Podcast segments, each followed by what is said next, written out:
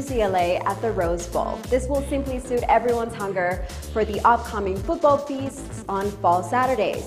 Our hosts Gary Seegers, Kyle Hunter, and Parker Fleming preview the powerful SEC conference, as well as college football odds and contenders for the national championship. In case you missed it, click the link here or head over to our BetUS college football channel, subscribe, and hit the bell to get notified. You're welcome.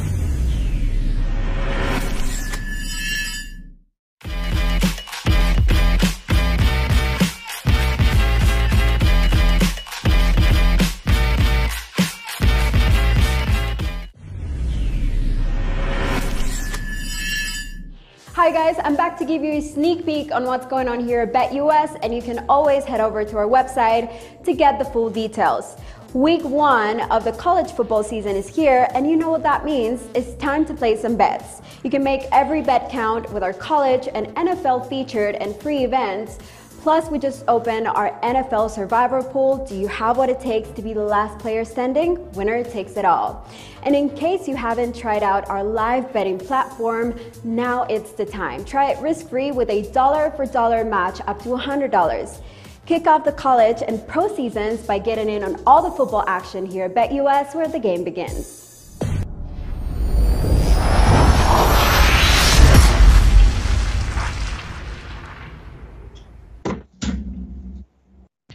Hey, everybody, welcome to the BetUS NFL show. I'm your host, Matt Landis, joined by expert football handicappers Las Vegas Chris on your left and Scott Kellen on your right if you're watching us on YouTube.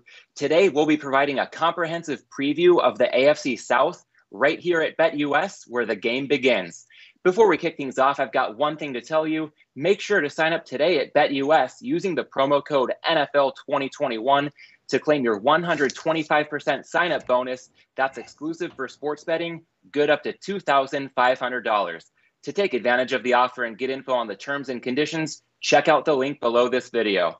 And while you're at it, you can subscribe to this YouTube channel and go ahead and give us a thumbs up if you're enjoying this video. And you know the drill from there. Hit that notification bell to get notified whenever we go live so you don't miss any of the exclusive action we'll be posting and speaking of going live, special thanks if you're joining us live today. Feel free to jump in on the chat. We want to hear from you and make this as interactive as possible.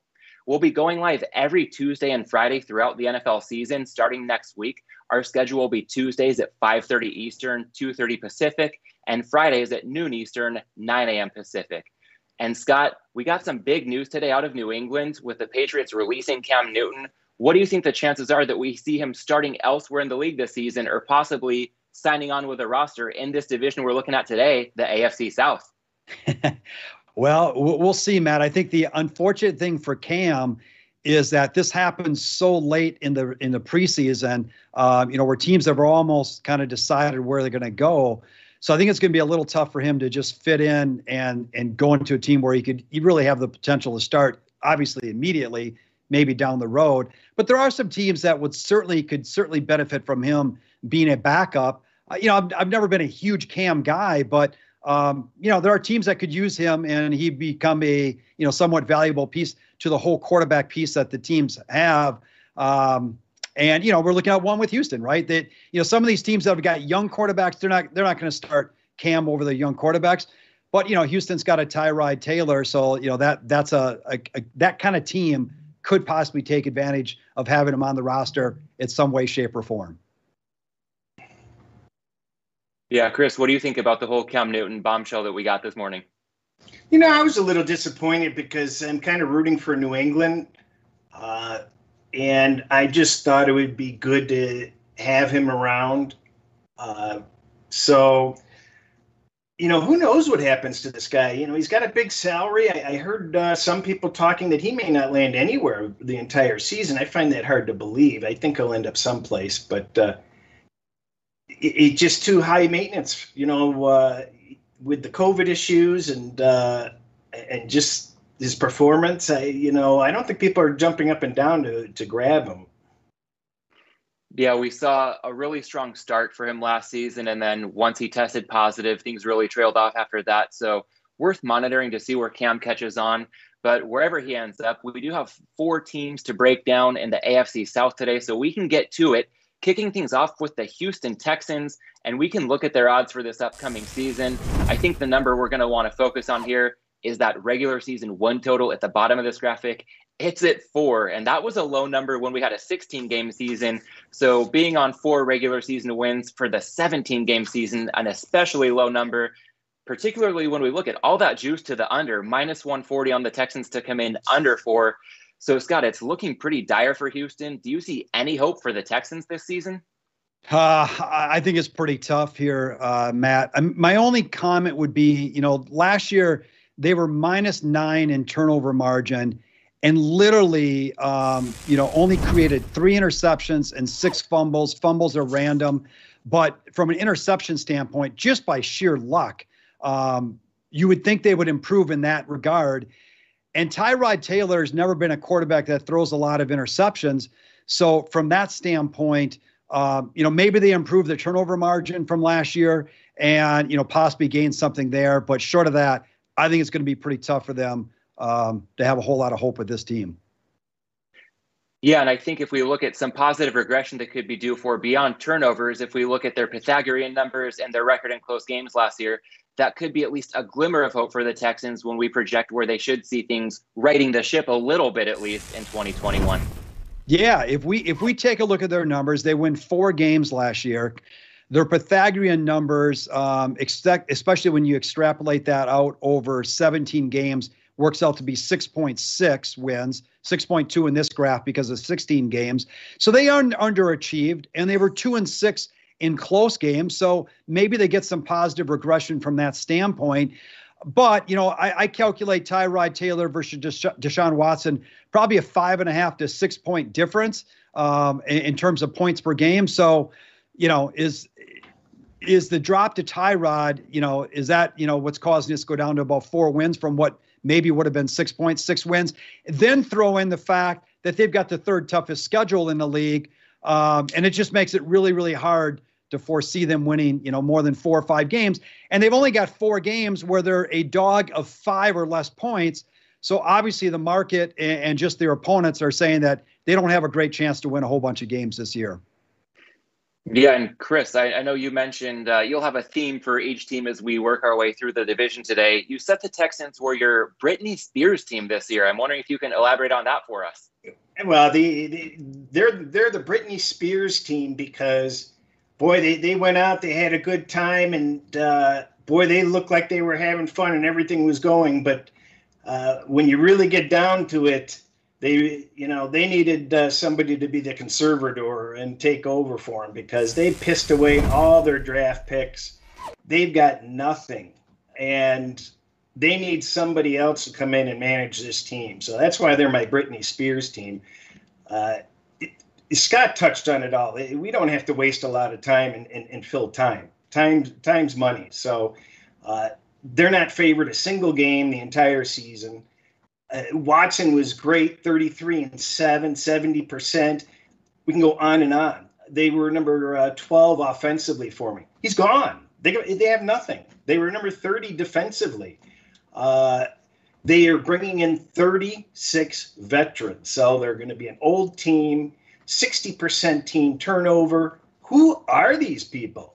I, I mean, I, I'm tell- I felt like I was at the airport when you get there really early and you've got all this time and then your flight's late, you know? Because when it's like you had all this time to study and it's like, well, there's nothing here. I'm, I'm wasting my time. So we don't know what's going to happen to this team. The, the only bright spot, I love this team. I bet it 12 times last season. I was 8 3 and 1 and I love this division. So I'm looking forward to uh, hopefully having another good year betting. But as far as that, let's not waste our time. I love it. I, I, love the passion here. I do have to follow up on that last point you made. You had a really good handle on this division last season. How are you feeling about the AFC South coming into this year? I know that's going to be a hard winning percentage to replicate, but uh, do you feel optimistic about at least approaching, you know, that level of success with the AFC South in 2021? Oh, I don't think I can predict it. I, I well, we know I can't do. Uh, I'm not. I know I'm not going to do as well. I was 26 and nine in the division overall, which is 74 percent. I can't keep that up. Uh, the I know a specific reason. When we get to these next teams, uh, I'll, I'll, kind of we might as well just go into the Indianapolis. You know, well, I'll I'll stop you right there. Just be, we will get to the Colts, but we have a question in the chat from Birdie, and so this is something we can get to. How is a team that was one in 15 three point favorites on the road to anybody? Do you think there is any value on the Texans in Week One? Very fair question. Scott, I'm inclined to think this might relate to the quarterback change and, and Houston just being in even more, more turmoil than Jacksonville these days. But what do you think? Yeah, I think it's all that, Matt. And then you add in Urban Meyer, Trevor Lawrence, and you know there's hype around that that is probably uh, built into the line as well. It's a really good question because I, you know, I've run some numbers and I know obviously we'll we'll hit on this game and and take a deeper dive into it next year or next week. But it's it's a fair question. Some of my numbers would suggest no. I ran another set of numbers that suggest value on Jacksonville. So um, I, I, think it's a really good question, and um, you know, it, I don't think it's completely out of line to think that maybe there's some value with Houston here. That's a big adjustment for a team that was one in 15, and and we'll get into Jacksonville Jacksonville here in a little bit as well to talk about what they have done or not done. Uh, you know, going into this season as well. Yeah, and I think that uh, when it comes to Houston, one of one of my notes for this team was yes, they're rebuilding. Chris, you touched on all the veterans they brought in. Somehow they still have the oldest roster in the league, despite being you know at the pit of a rebuild.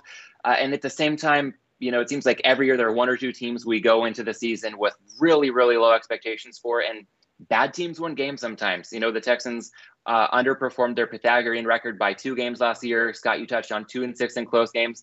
So I think, uh, yeah, there there might be value on Houston, or, or that line might just be right. These week one openers have been out for a long time, so it might be beat into place right now by some of the sharper people in the marketplace.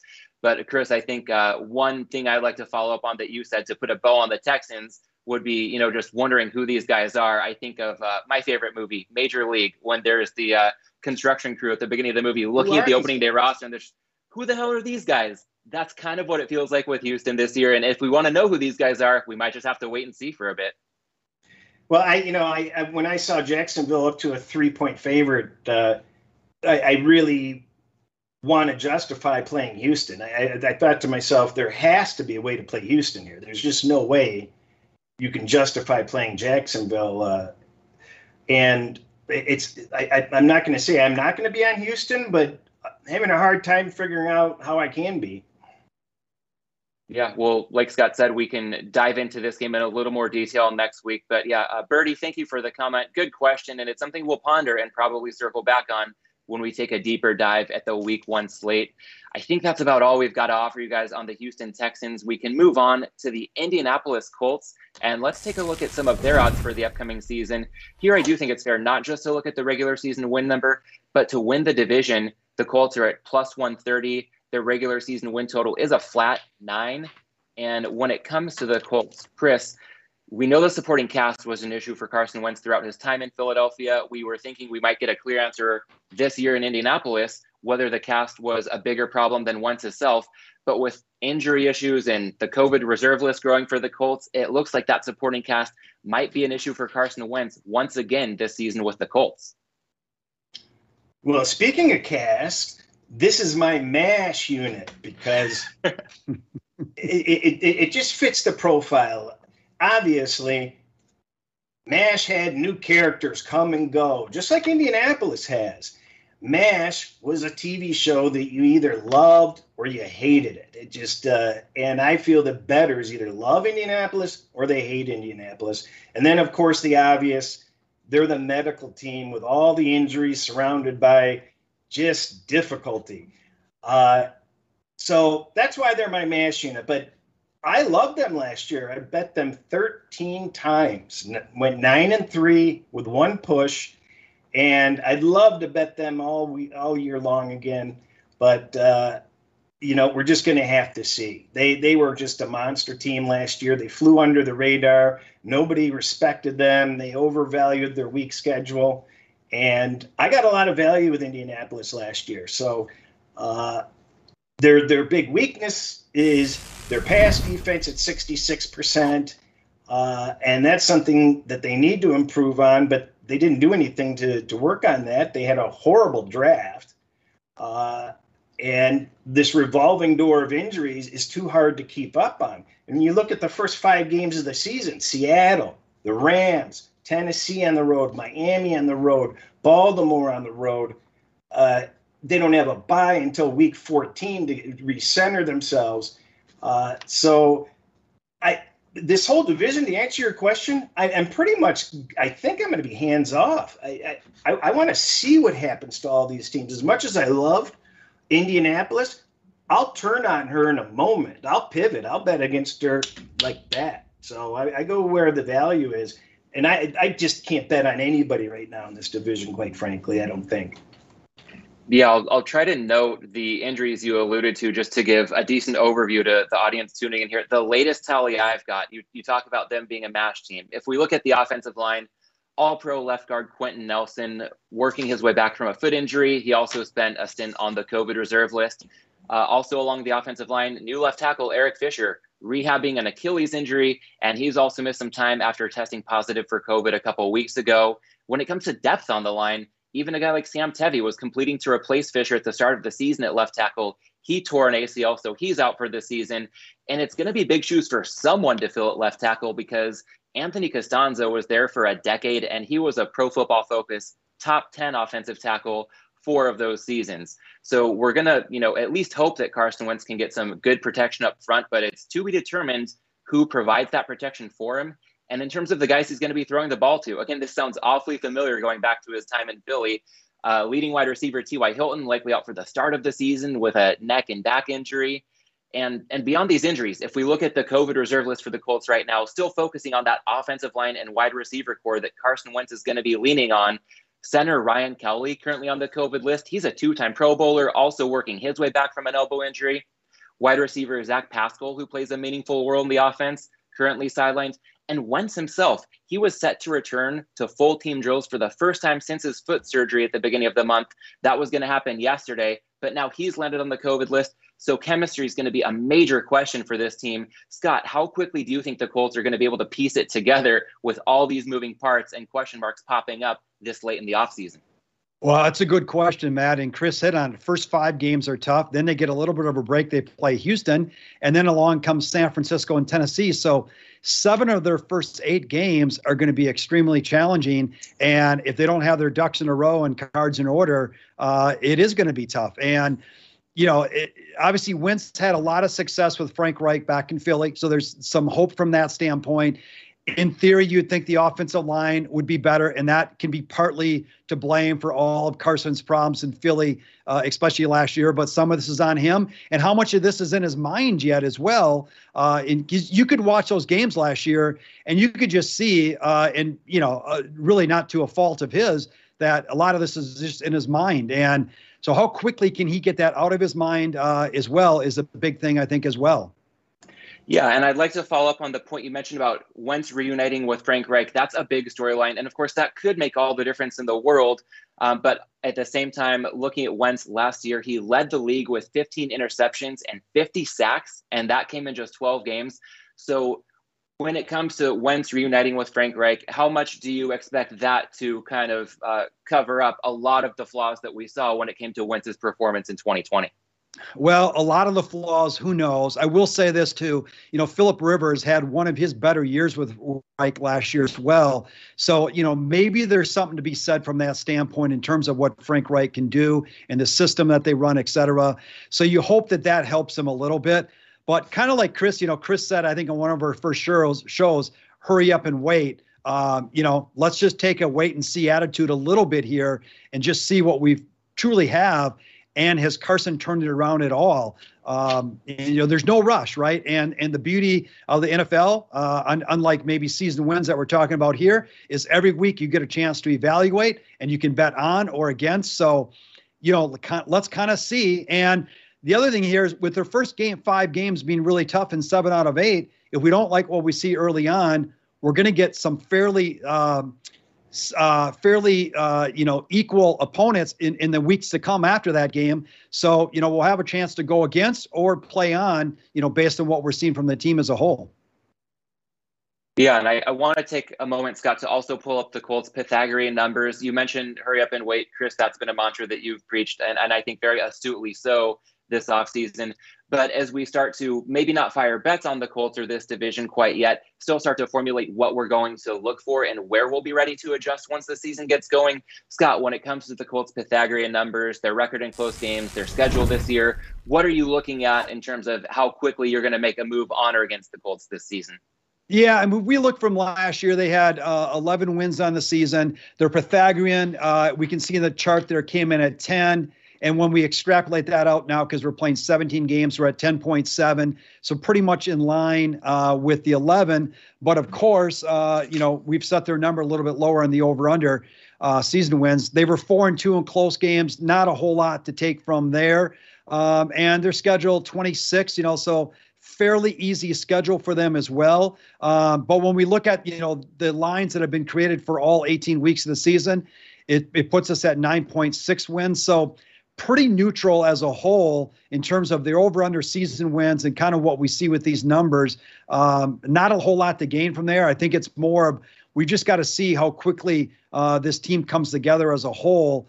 Uh, and plays before we can really form a whole lot of opinions on them. And and ironically, where Chris said this has been the easiest team for him to handicap, whether it's last year or over previous years, this is one of the teams for me. Uh, I've always had a, a real uh, trouble handicapping and just never felt like I've had a good sense of where they're going to be on a week by week basis. So I think it's funny, you know, some people see the team as very easy and some see it as being very difficult. And uh, hopefully I can see a little bit more of Chris's mind in this team in the near future. Well, you're not alone in this, though, Scott. I, I mean, I, I, feel like I was on a little mini island uh, because I argued – Indianapolis all last year with people, and I argued that Rivers was a much better quarterback. I mean, everybody said Rivers was, garbage, and uh, he was top 10 in, in so many categories. He was really, really good. It's the first time he's been behind a good offensive line.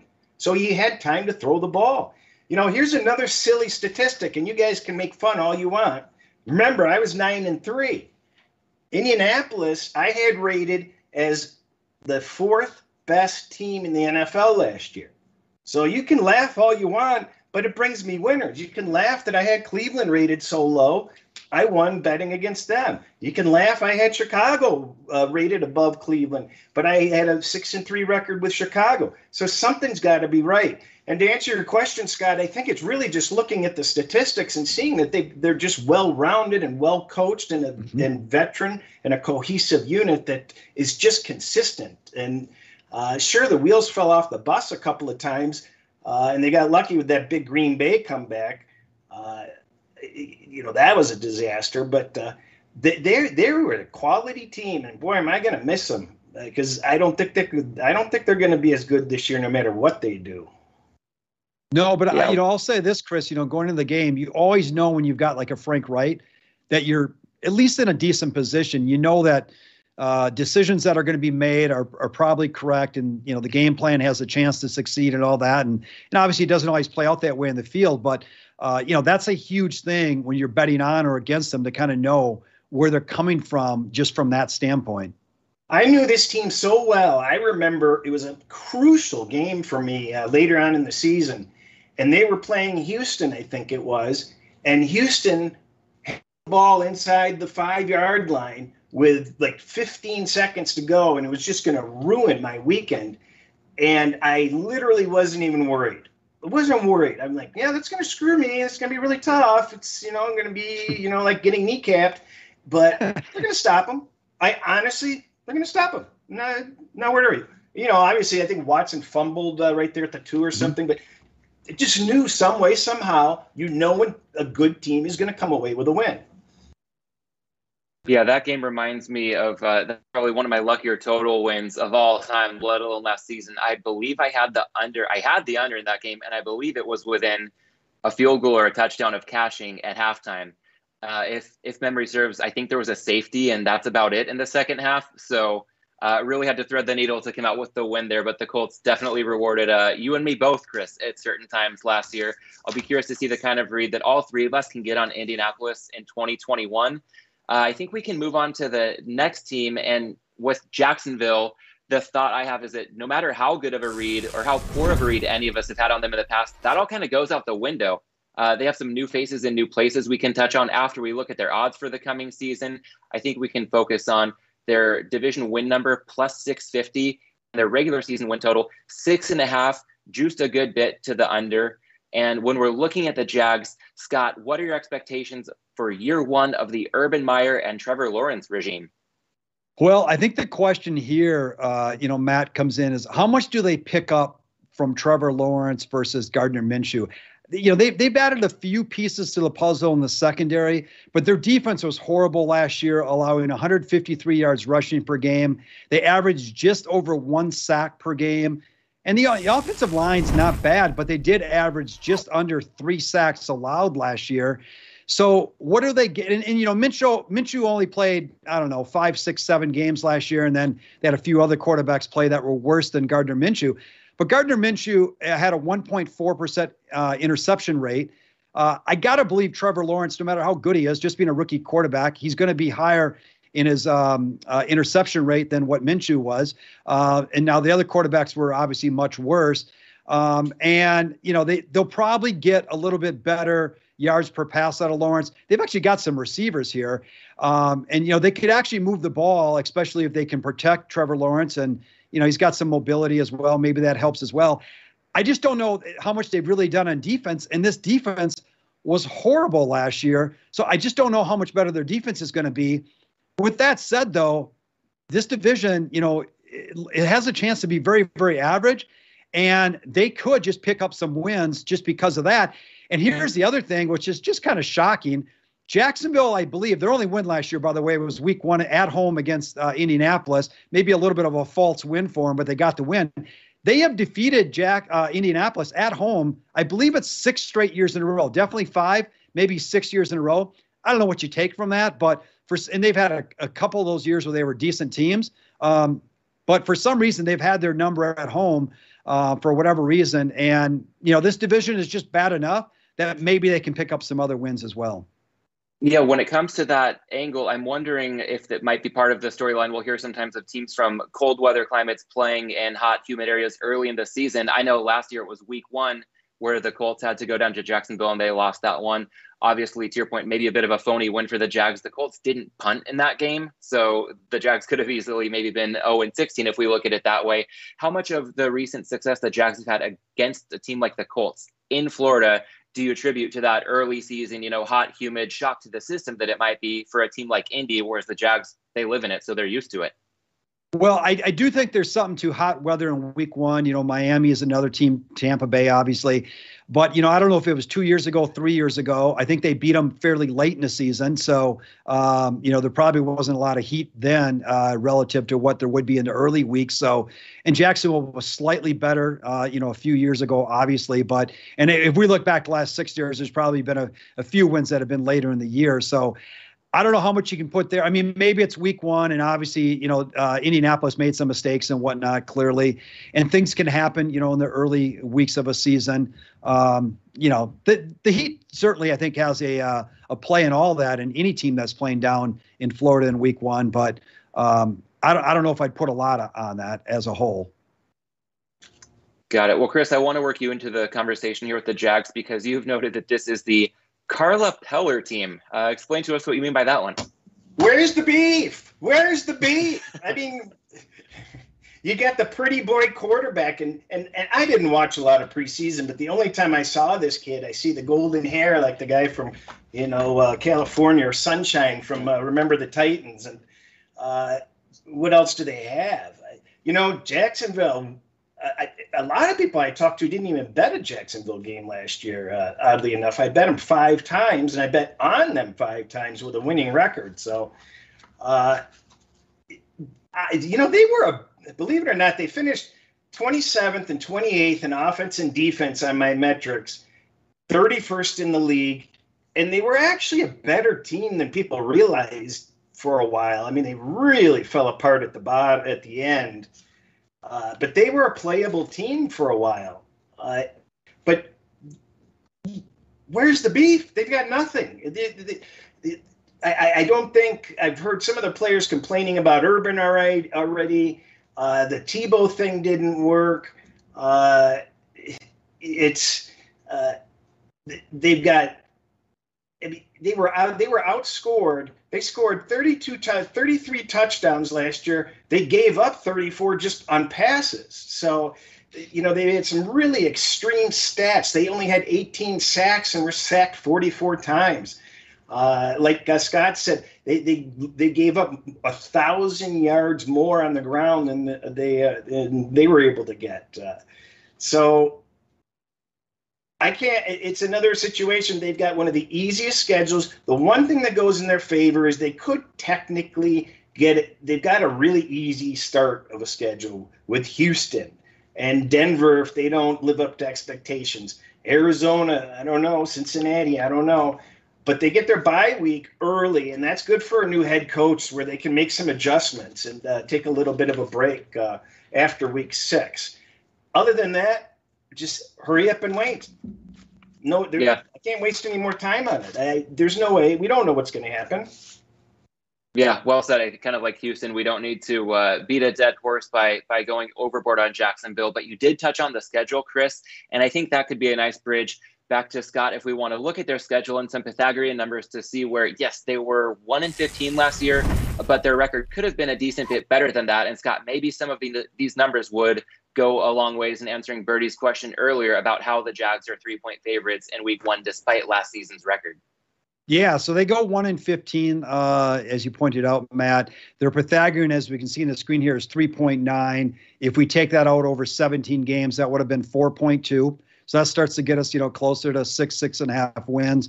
Um, and they, you know, they underachieved by almost three wins. They're one in five in close games. So okay, maybe they get some regression there that helps them. 28th uh, toughest schedule. So as, as Chris alluded to uh, early on in the year, they've got some breaks that maybe can make some hay. Um, and um, I, I also went back this morning and said, any team that's won one game in the previous season, how have they done the next year? And I believe there's been 10 teams that have gone 1 in 15. And I think four, I should say, five or six of those 10 actually won seven or more games the next year. So, you know, because my first thoughts were that's a big jump to go from one win to really at six and a half wins on the over under to have to win seven games. How do you pick up six games uh, with such a horrible team the previous year? But it has been done uh, maybe about 60% of the time. Obviously, very limited uh, sample size there, but that kind of shocked me a little bit that we've seen that big of a jump. Uh, you know, teams that did so poorly. So it's not out of line to have them win seven games.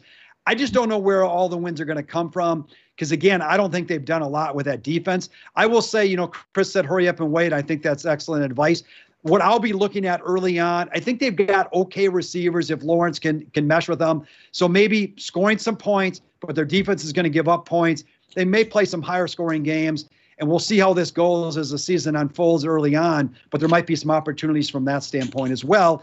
And but at the same time, if they play a really good defensive team, uh, you know, might shut that down. Maybe we get some value on under if they are sc- playing some high scoring games early on as well.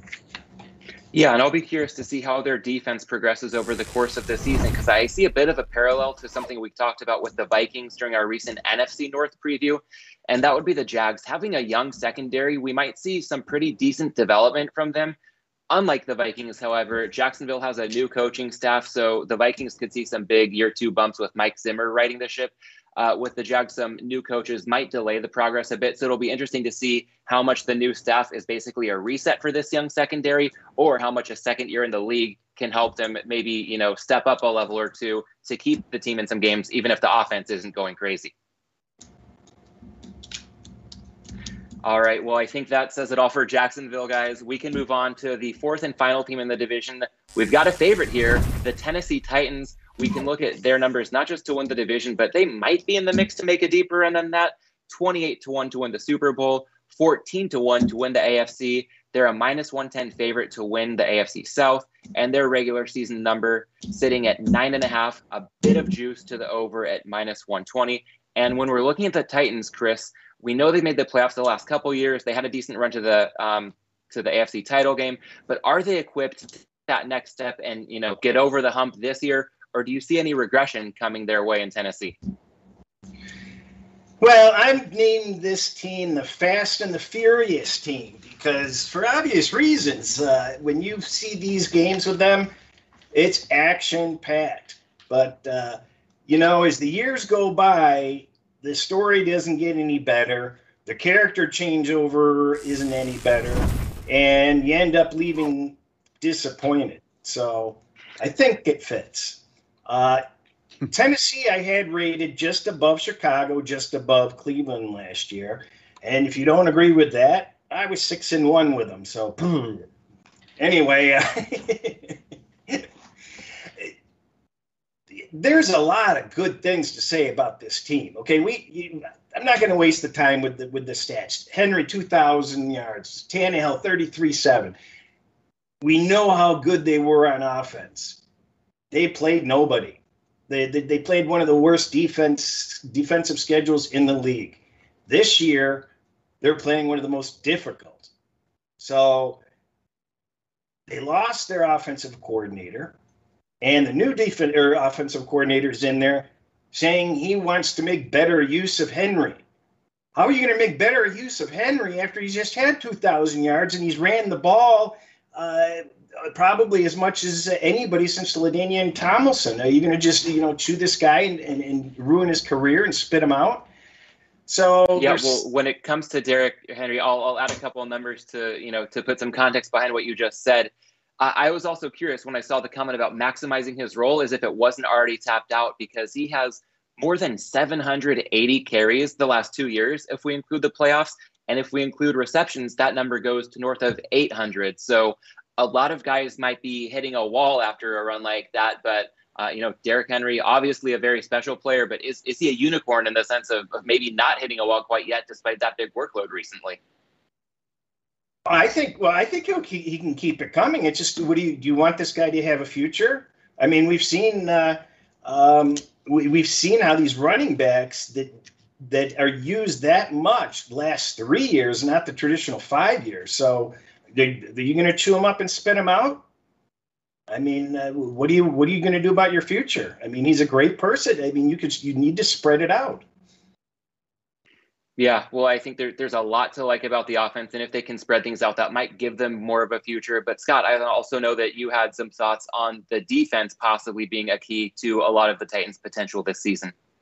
Well, you know, they last year they averaged uh, just over a sack a game. So, and I don't know how much they've added there. Yes, they've added Bud Dupree. Uh, that that will certainly help them a little bit, but you know, I don't know that they've made enough moves on their defense to really improve their defense that much. Um, I do think it's you know the the Derrick Henry comment, by the way. You know, when Mike McCarthy went to Dallas last year, and say what you want about Mark, Mike McCarthy, whether you think he's a good coach or bad coach. Let's just assume you think he's an offensive genius. That I'm not saying that, right? But but what was he going to do to that Cowboy offense last year? Because in 2019 they were phenomenal in, on offense. He was so no matter how good he was, he wasn't going to take that offense to another level. They had already kind of reached their their elite level uh, from an offensive standpoint. Just like Derrick Henry, he's done what he's going to do, and so I don't see how you're going to get any better with Derrick Henry, uh, and you know to the point that you could you know overuse him obviously. So um, you know I don't know that there's much to be gained from that side of it. And defensively, I just I don't know if they've made enough moves here. Somehow this team was plus 11 in turnovers last year and generated 15 interceptions while still just generating a little bit over a sack a game. So I don't know if they can duplicate that uh, on the from a turnover standpoint. And if they don't do that, that plus 11 turnovers potentially comes down to a lower number.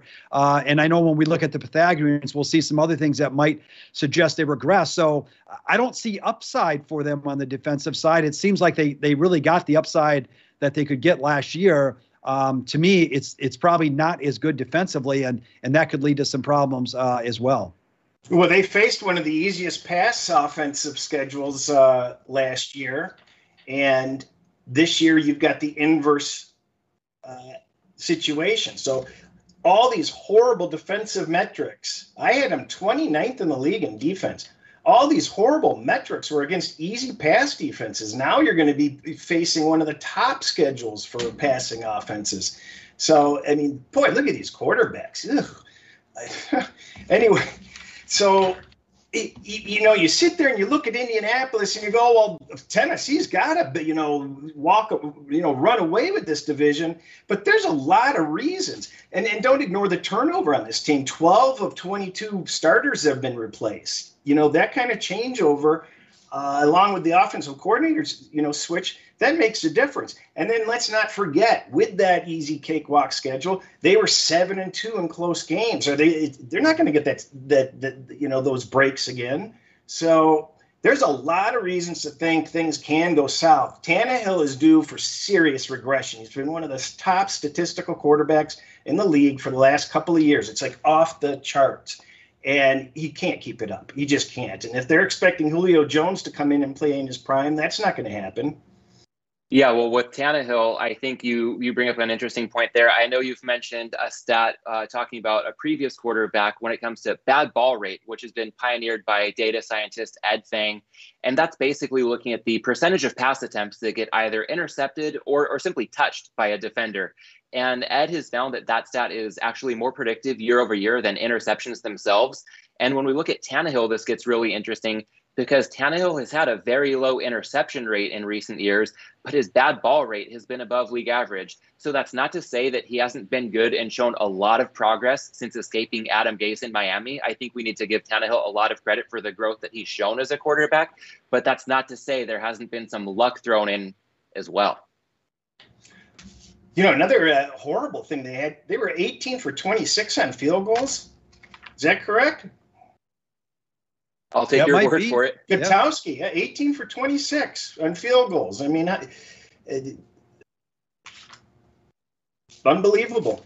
Well, I, yeah. I, would say the other thing too that you know Julio Jones has come in there, which is fantastic for him. But remember, they lost Jonnu Smith and Corey Davis. I think Corey Davis a little bit underrated, and you know I'm always I always worry a little bit when guys have great seasons go to another team. Was it a product of really being surrounded by other great players uh, uh, on their you know original team, and can they duplicate that? But I think they take a step back despite getting Julio Jones. They they probably take a step back from that standpoint as well because they lost two very valuable players, uh, you know, within their receiver ranks uh, as well. Yeah, and I think that ties into a question. We have another good one from Birdie and it says the Titans are favorites in 13 games this season, yet their win total is 10 and a half. Initially, I was thinking their win total over may be a look, but does 10 and a half make sense given their favorites in 13, gift or trap? And I think that's a good way to frame this question. And guys, something that's come up as we've previewed uh, most of the divisions to date is looking at some teams, the number of games they're favored in compared to their regular season win total. And I have had the thought come up a few times where, okay, if a team is favored in half its games and an underdog in half its games, that doesn't necessarily mean their win total should be exactly 500. I guess with a 17 game, that's a little weird this year. So let's say, you know, eight and a half if they're favorites and underdogs an equal number of times.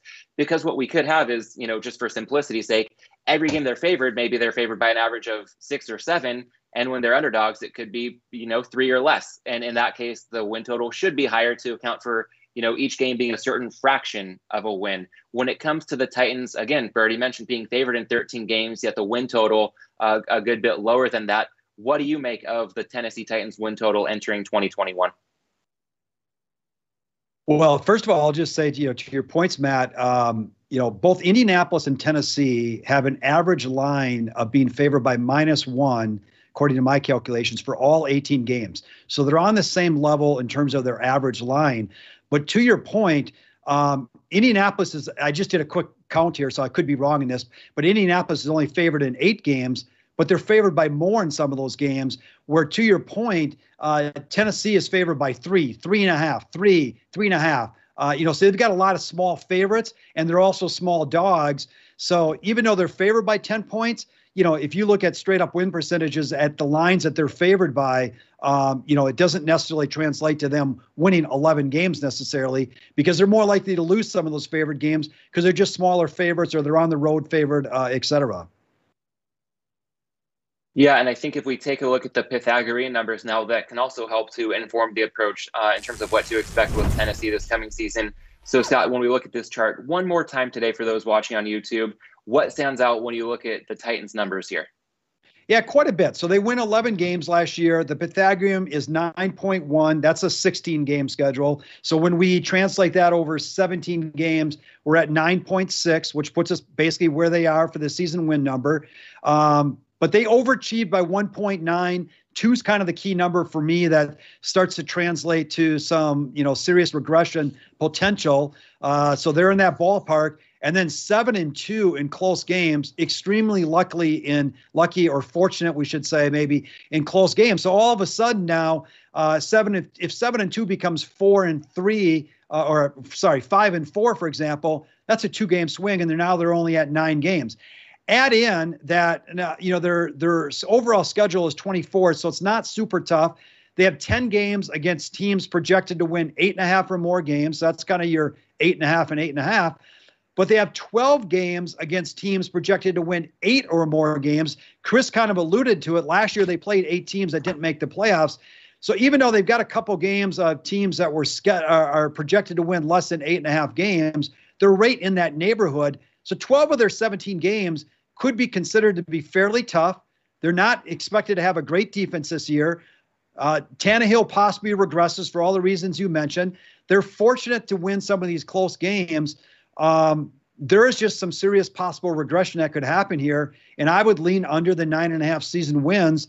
Um, and maybe and Jacksonville only figures to be better just because obviously Houston figures to be worse. But you know, Houston was bad last year anyway, so they might have a tougher slate, you know, from it from that standpoint as well. So I would lean under in their season wins just because of all the above. Yeah, and Chris Scott touched on it being a tougher slate for the Titans this season. How do you see it shaping up for them with uh, some thoughts about their draft and some new cast members as well? Well, they you know they had a really good draft, so uh, th- that's one thing that they have going for them. Uh, they had a, a B minus draft, and they did smart things. They took a, a cornerback that they needed. They took two wide receivers that they needed. Just they took the wrong ones. They could have taken better ones. Um, they helped their offensive line and linebacker uh, a little bit. Uh, and it looks like they picked up a kicker too, I guess. So uh, I don't know that he's going to uh, be on the team, but uh, and speaking of kickers, by the way, the Lions cut both of their kickers today. They have no kickers. So, All right, the the Lions mentioned cashes minus two hundred. Lions mentioned every episode. I think we're defeated so far. Forty-three percent of their roster is twenty-four years of age or younger. So obviously, I switched teams. I'm done with Tennessee. I think the only other thing I can say is they're always over bet, overvalued in the betting market because people like Tennessee, and there's just always extra value betting against Tennessee for some reason. They, they they're they're just a darling. Yeah, well, one final question I have for either of you. Let's make this open ended. But one thing that stood out when I looked at the Titans at last count, uh, kind of similar to Indy in the sense that I saw COVID protocols right now have nine players and three coaches affected. What kind of impact do you see that having on the Titans in a, in a year where, yes, COVID will still be a concern at sometimes, but it's not like 2020 where everybody is dealing with it to more or less the same extent. So when a team has some issues like this, just how impactful might that be? You know, I was at the uh, Circa panel this past weekend with uh, Michael Lombardi. I was I was chatting with him beforehand, and he really woke me up to that. He's he's like, you got to kind of watch out for Tennessee in these first couple of weeks because eh, you just don't come back right away from this. And uh, there may be some added value betting against. So uh, I, I, did take a mental note on that. I should have mentioned it earlier, but uh, uh that's some good information, I think. you know, I to that point, Chris. I think we learned that last year. Some players said that you know it kicked the hell out of them. It took them a little while to come back. Now, the the other side of that that I would look at, if it's happening to a player who's vaccinated, you know, it seems like the symptoms and whatnot are are are less uh, heavy to someone that's been vaccinated versus someone that hasn't been. So maybe it'll be a little bit easier to come back from that, but that all remains to be seen. And I think something that has to be watched pretty closely. Yeah, I think as we wrap up the Titans talk, uh, one thing I would consider, we'll dive into again the whole week one slate next week, but Arizona coming to Tennessee. That line has been sitting on three for a good bit, and I've started to see some juice on the Cardinals. So if you're looking that way and the three starts to get away at some books, always advocate shopping lines. And, and if you're looking for Arizona plus three. We might not have until next week to pull the trigger on a flat plus three. So something to keep in the back of your mind for a bit. And uh, again, we'll make sure to revisit that one as we break down the week one board next week. At this stage, though, I think we can take a look at the overall odds for the AFC South one more time to revisit how the landscape looks. Tennessee, you know, despite some possible regression headed their way, we know they're a very talented team. They have a great track record the last couple years, so they are the favorite at minus 115. The Colts not too far behind at plus 130, Jacksonville at plus 650, and then Houston, you know, way at the back of the bus, plus 2500. So as we hit the home stretch here, guys, we can get into some leans. I don't think we have any bets we recommend making right now, but certainly some good food for thought as people, you know, start to digest what we've talked about with the AFC South. And Scott, I'd like to start with you and a lean you had mentioned on the Jags. I think that was under six and a half regular season wins at minus 130. Yeah, under six and a half. I, am not sure where the six wins, will, uh, well, seven wins essentially will come from. Uh, I'm a little. The only reason I, you know, it's a lean, not a bet uh, is just simply because um, the division is bad. I don't know what we get out of Tennessee and Indianapolis. You know, we could they could pick up some wins there, but I would lean under the six and a half. It's going to take seven wins, and I'm just not sure that they've done enough to pick up an extra six wins uh, for them this year. Um, but because the division is so bad, it's possible. So that makes it a lean as opposed to a best bet. Yeah, and uh, and sticking with Jacksonville, I'll say that I I totally hear you there, but I do lean their way when it comes to that division price of plus 650. And really, for me, it's all about the variance in play here. We talked about some regression that could be headed the Titans' way on offense. With the Colts, we're not sure if Wentz is the answer. The Texans are basically an afterthought at this point. And we've seen, you know, some possible warts from Trevor Lawrence and Urban Meyer in the preseason. But if they pop in year one, that might be enough to get them to the top of this division. I mean, Chris, you mentioned a couple NFC divisions being Yahtzee divisions. I'd say at this price tag, I'll take Jacksonville for my Yahtzee division being the AFC South. But the reason I do have that is just a lean is because we know the Jags offensive line could be quite an issue. They've already struggled to protect Lawrence throughout the preseason. One of their first rounders, Travis Etienne, out for the season already.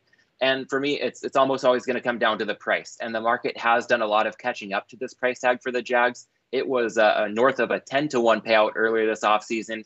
And if we're looking at plus 650, that essentially equates to a break even percentage of 13.3%. So if the Jags don't win the division at least 13.3% of the time, this is not a profitable wager.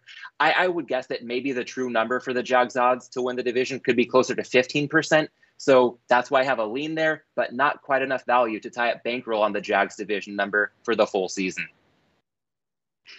Scott, I know you also had a lean on Tennessee the last time we talked about. Um, I think Birdie's question mentioned a win total of 10 and a half, but we've got nine and a half at Bet US. So even at that number, still leaning to the under. Yeah, I would lean under nine and a half, and boy, ten and a half, I, I would take a shot at that uh, for sure. But I just think there's a lot of uh, signs, uh, which doesn't always play out, right? But signs of regression here with this team, um, and because of that, I, I, think under nine and a half, uh, we have a reasonable chance uh, and therefore the lean on the under as well. Cool. And Chris, any leans for you on this division, or is it more of the same with hurry up and wait? I, I, I, I, I don't know how Jacksonville's ever going to win seven games. Uh, so I do lean under there. I, I, actually feel like kind of an idiot for not betting it, but you know what? I, just don't want the aggravation. I, I did, you know, sometimes you, you, you don't have, I just don't want it. I don't know how to explain it. I, I just, like I said, I don't want to have it nagging in my head uh, in any way, shape, or form. Uh, I probably should have a Jacksonville under ticket. Uh, but uh, aside from that, nothing, nothing. Uh, yeah, know, well, it's Houston probably can't win either. But you know, if somehow Watson gets to play, then you're going to be really pissed you got that under ticket. Yeah, absolutely. Well, I think one of the most prudent things we can do as bettors is is be patient and pick our spots. We we've talked about the books have to throw out a line for every game, and in this case, a line for every regular season win total, every division price. But we don't have to bet into everyone at this stage. I hope this has given everybody again some good food for thought as we get to the stage where pretty soon we'll have the opportunity to bet on or against each of these teams every week of the season. Yeah. And on that note, I I think that's gonna yeah, a lot of excitement from Chris for the AFC South. Uh, the, the juggernaut that is the AFC South. So, on that note, I think we can go ahead and thank everybody for tuning in to the Bet US NFL show. If you have any thoughts, questions, or topic ideas for future videos, let us know in the comments of this video, or feel free to reach out on Twitter if you're listening to this in podcast form. Speaking of Twitter, you can find Chris at Las Vegas Chris. That's C R I S. You can find Scott at Sixth Sense NFL, and you can find me at mlandis18. And for those of you watching on YouTube, thanks for joining us today. You know the drill. Go ahead and subscribe to this channel. Give this video a thumbs up if you like what we're doing.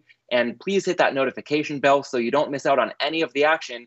Once again, starting next week, we'll be coming to you live on Tuesdays at 5:30 p.m. Eastern, 2:30 Pacific, as well as Fridays at noon Eastern, 9 a.m. Pacific. As always, please come chat with us and let's have some fun together as we look for edges all season long. Last but not least, everybody, don't forget to use the promo code NFL2021 when signing up at BetUS to claim your 125% sign up bonus. That's exclusive for sports betting, good up to $2,500. And one more reminder, everybody, we will be with you every Tuesday and Friday throughout the season. Next up this Friday, it's the NFC South. Maybe we're not saving the best division for last, but we have saved the defending champs for last. So we'll see you on Friday right back here at BetUS, where the game begins.